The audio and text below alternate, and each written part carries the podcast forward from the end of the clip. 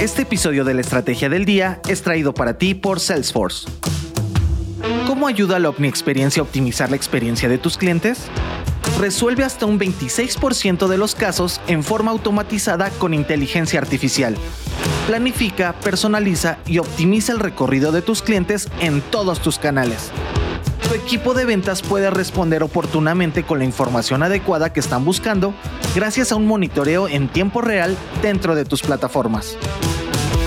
Vive la experiencia en salesforce.com diagonal mx diagonal experiencia. Solicita a uno de nuestros ejecutivos un plan que resuelva las necesidades de tu empresa y escúchanos aquí cada semana para conocer más.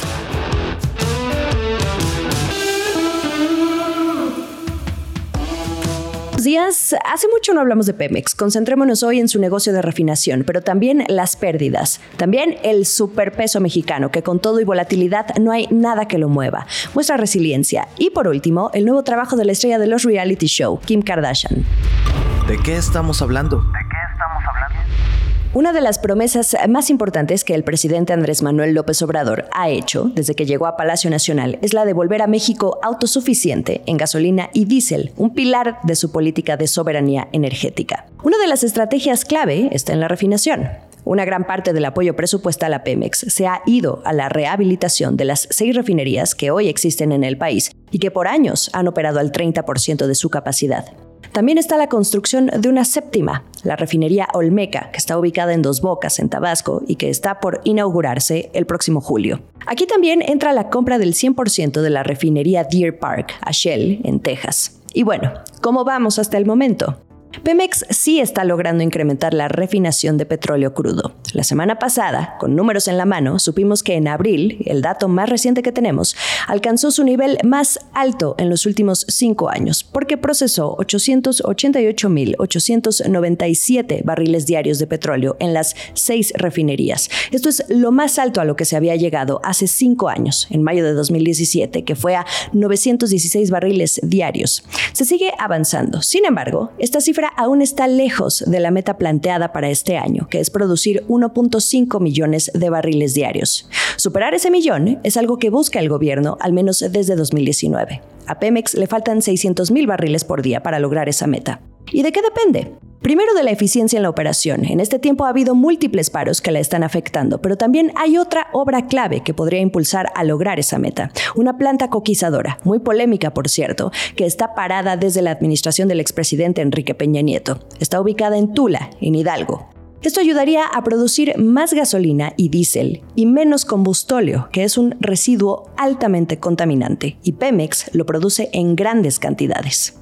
La obra fue retomada en este sexenio, la de la planta coquizadora, y de hecho, hasta está integrada en uno de los paquetes de infraestructura del gobierno para impulsar la economía a raíz de la pandemia. El problema es que esta refinería estará lista probablemente hasta 2024. Esto es el dato del día. Pemex está logrando aumentar la refinación petrolera, pero también aumentan sus pérdidas con este negocio.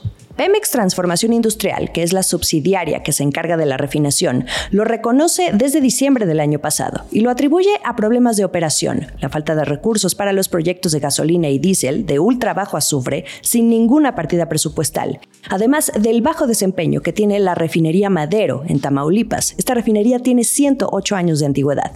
Vamos a las cifras. Al primer trimestre, Pemex Transformación Industrial reporta pérdidas por 18.700 millones de pesos.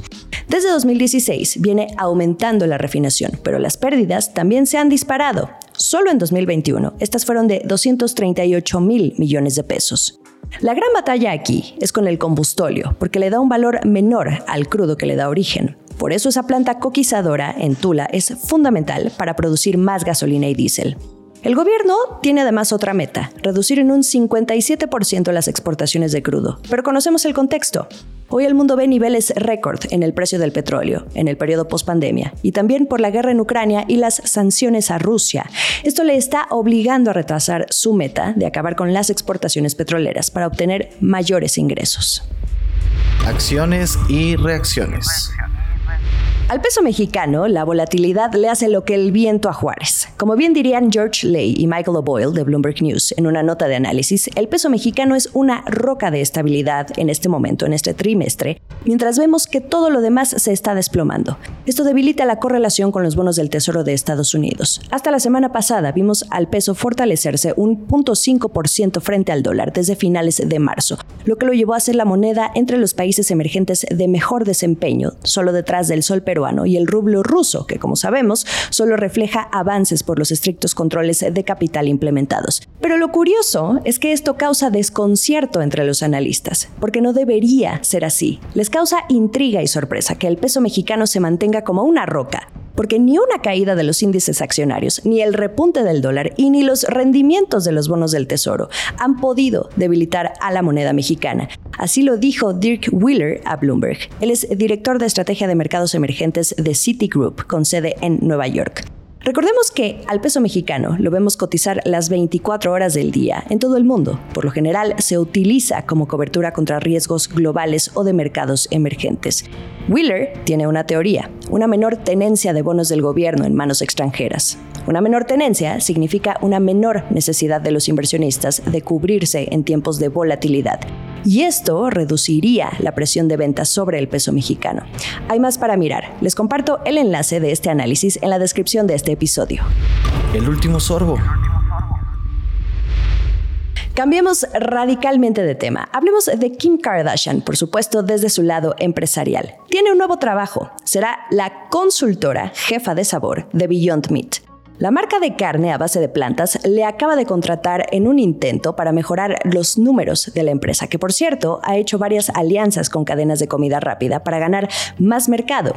¿Qué va a hacer Kim Kardashian exactamente? Bueno, pues compartir sus productos favoritos de Beyond Meat a través de un newsletter que tiene la empresa. De lleno al negocio, esta marca, la realidad es que está intentando mantener su ritmo de crecimiento en medio de más opciones que hay dentro de la industria de comida a base de plantas, más competencia.